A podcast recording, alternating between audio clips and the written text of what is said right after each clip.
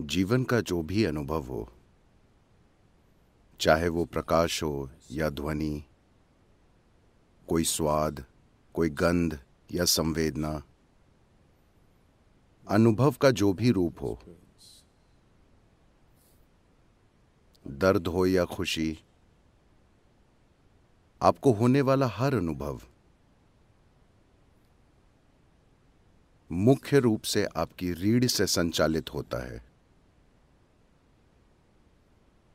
अगर रीढ़ हटा ली जाए या जो रीढ़ से गुजरता है वो किसी तरह अव्यवस्थित हो जाए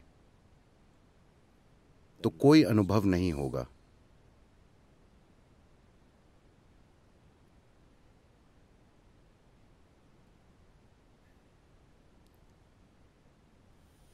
Always uh, symbolized the spine. As the axis of the universe. हमने हमेशा रीढ़ को ब्रह्मांड की धुरी के प्रतीक के रूप में देखा है। मुख्य रूप से आप ब्रह्मांड को सिर्फ़ अपने अनुभव के संदर्भ में ही जानते हैं। उसे जानने का कोई और तरीका नहीं है। आप अपने अनुभव के संदर्भ के बिना दुनिया में कुछ नहीं जानते हाँ? आप समझे मैंने क्या कहा? आपके अंदर जो हो रहा है, उसी से आप जानते हैं, या आप सोचते हैं कि आप जानते हैं।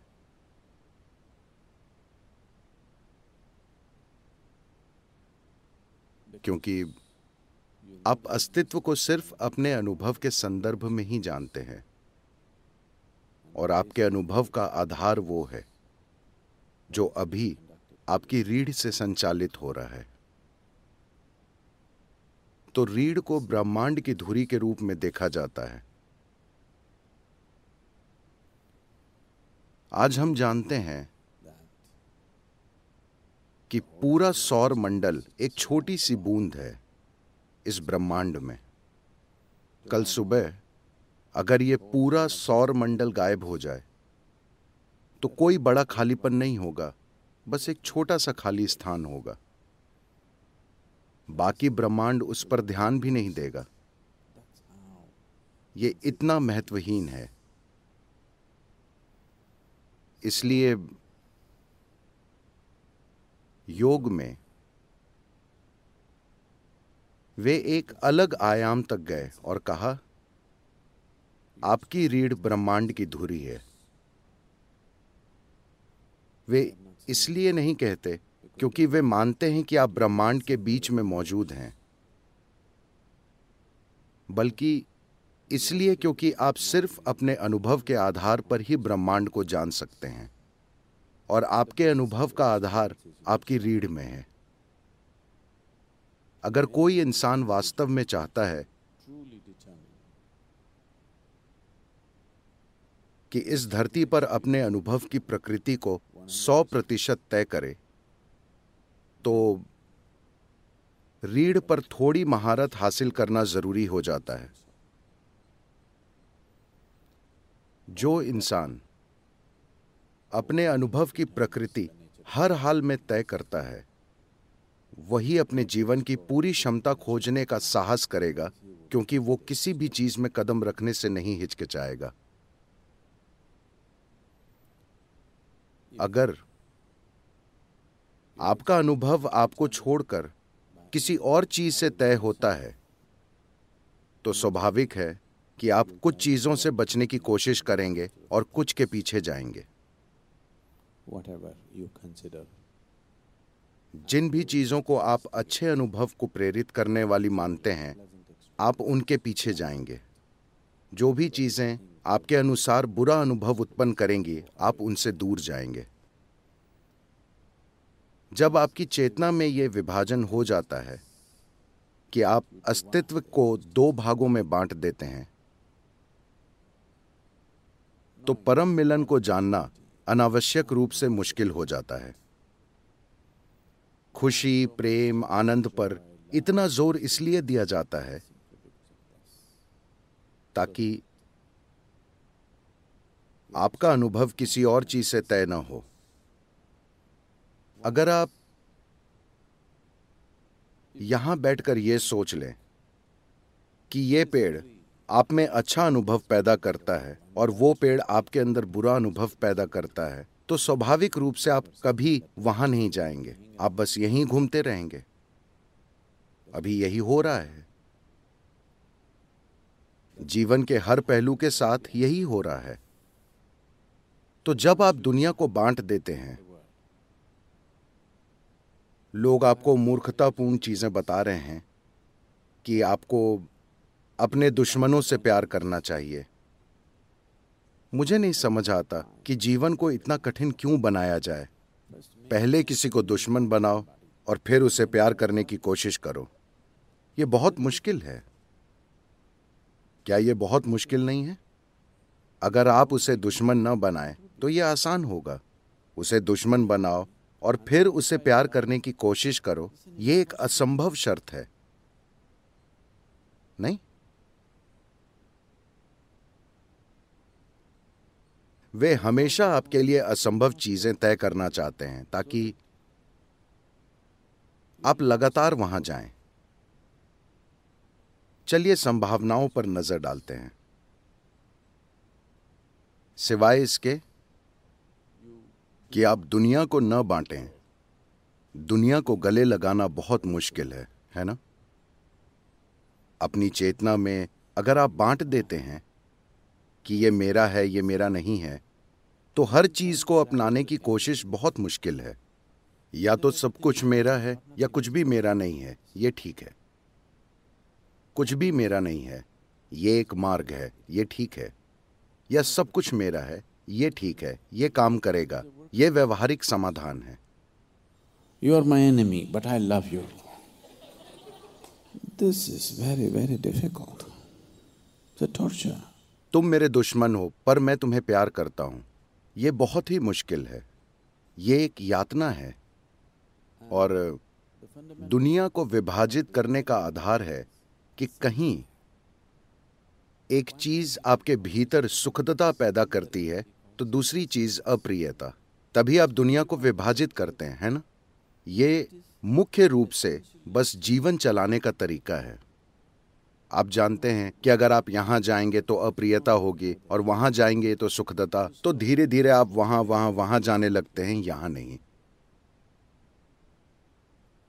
और कुछ समय बाद आप वहाँ बिल्कुल भी नहीं जा पाते, क्योंकि आप जानते हैं कि आपके अंदर कितनी अप्रियता घटित होती है।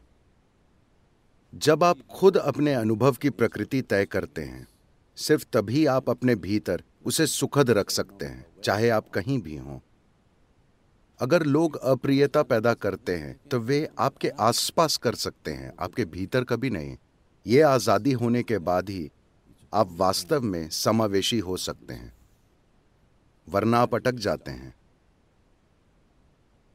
हर छोटी ध्वनि जो आप सुनते हैं देखिए कि क्या आप उसे अपनी रीढ़ से संचालित कर पाते हैं? जो भी आप देखते हैं, देखिए कि क्या आप उसे अपनी रीढ़ से संचालित कर पाते हैं? अभी मैं बोल रहा हूँ। आवाज़ खुद इस तार से नहीं जा रही, बल्कि विद्युत आवेग के रूप में वो इस तार से स्पीकर तक जा रही और फिर बूम। अगर मैं इसे काट दूँ तो वो काम नहीं करेगा ये काम नहीं करेगा। Spine is just like this. Spine itself doesn't know anything. रीढ़ ऐसी ही है। रीढ़ खुद कुछ नहीं जानती मगर वो हर चीज़ संचालित करती है। जो तारों के इस पूरे गुच्छे को समझता है सिर्फ़ वही ध्वनि को सही तरह से मैनेज कर सकता है कि ध्वनि कैसी होनी चाहिए। हमें कुछ परेशानियाँ हुई हैं? क्योंकि बहुत सारी तारें हैं। जब आप वहाँ मौजूद हर एक तार को समझते हैं, तभी आप ध्वनि को ठीक उस तरह मैनेज कर सकते हैं, जैसा आप चाहते हैं। वरना बीच में कई सारी चीज़ें हो जाएँगी। यही चीज़ इसके साथ है। अगर आप इस पर थोड़ी महारत पालें कि यह कैसे संचालित होता है तो आप ये पक्का कर सकते हैं कि अपने लिए कैसा अनुभव पैदा करना है, वरना सब कुछ संयोगवश होगा। जब आपके जीवन का अनुभव ही संयोग से घटित होता है, जब आपके अस्तित्व का तरीका ही संयोग से तय होता है, अगर आप यहाँ संयोग से मौजूद हैं तो ये एक हो सकने वाली आपदा की तरह है। सिर्फ़ ये डर कि मेरे साथ क्या होगा, मेरे साथ क्या होगा, सब कुछ नष्ट कर देता है। इंसान की सुंदरता और गरिमा पूरी तरह खो जाएगी। अगर मेरे मन में क्या होगा का डर बैठ जाए।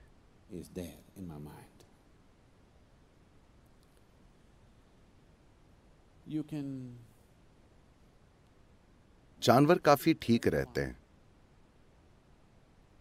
एक लालच है।